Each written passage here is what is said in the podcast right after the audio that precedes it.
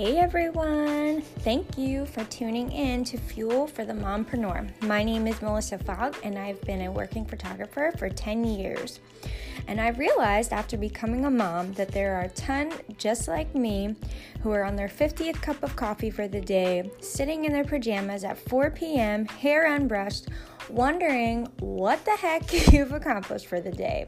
If this sounds familiar, you are in the right place.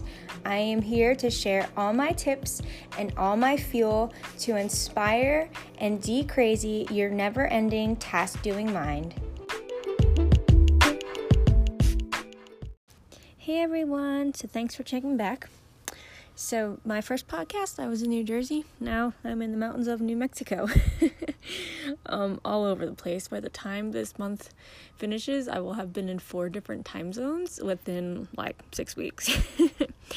anyway, so today I'm talking about using social media. Find the courage to be yourself. Have you ever posted something on social media and then erased it? I know I definitely have we just have this like unrelenting desire for our social media to portray perfection. We want to look like the perfect mom, perfect wife, that we had the perfect children, and any less than is just unacceptable. But none of us are actually perfect. And those imperfections, they're part of how we relate to one another and become close to one another. You know, think about your closest girlfriends and how unfiltered you are with them. You found your people by being you.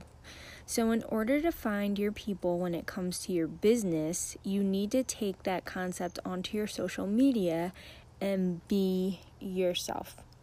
So, while it's totally not necessary to put all of your business out to the online universe, I am, however, giving you permission to be yourself unapologetically. Do not be afraid to be who you are, to talk like you're chatting with your best girlfriends, and to let some of those imperfections shine through.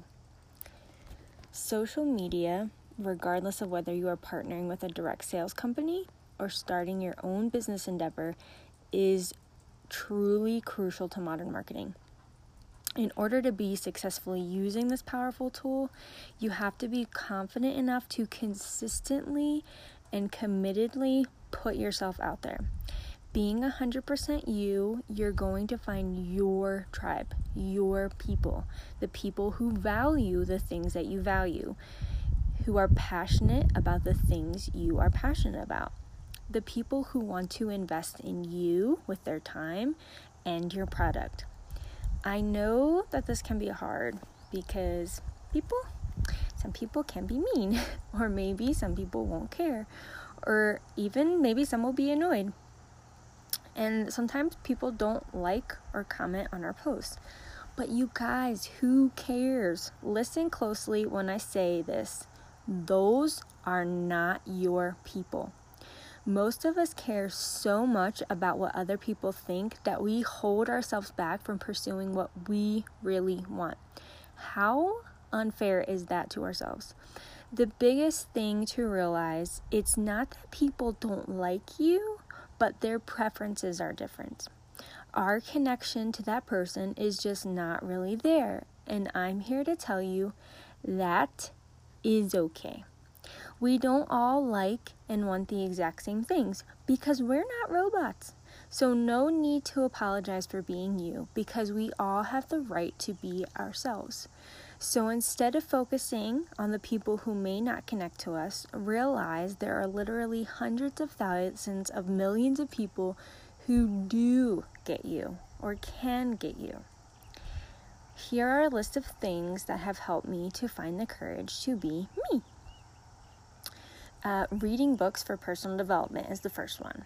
Guys, okay, if you haven't, get Rachel Hollis's Girl Wash Your Face right now. And if you don't have time to sit and read a book, download the Audible app. Use the first free month and listen to her book while you're folding the laundry. Okay?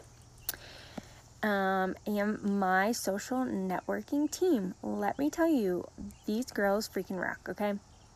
I'm like almost 2,000 miles away from them, and they cheer me on and inspire me. They are so kind and a huge support. So find yourself a group or a team of people who will encourage you to grow. We become an average of the five combined people we spend the most time with. So make sure you're finding people who build you up and loving you for who you are. Number three, if I'm being 100% honest, therapy.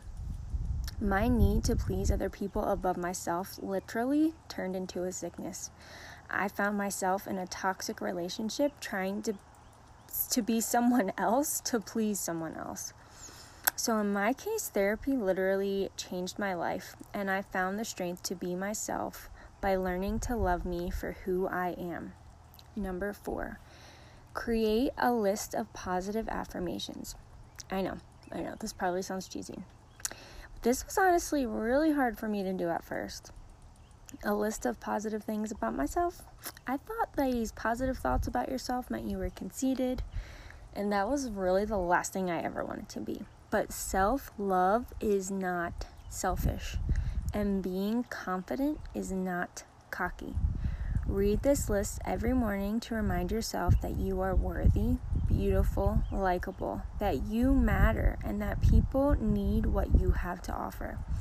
And seriously, if you can't think of one good thing to say about yourself, you're totally fooling yourself, by the way. But recall something someone has said to you in the past. Keep a record of those things. Invest in a beautiful journal because these are special. So let me just remind you that you matter that you have something valuable. You have your own story, your own passion, your own imperfections. And not only will people relate to that, but they will love you for it.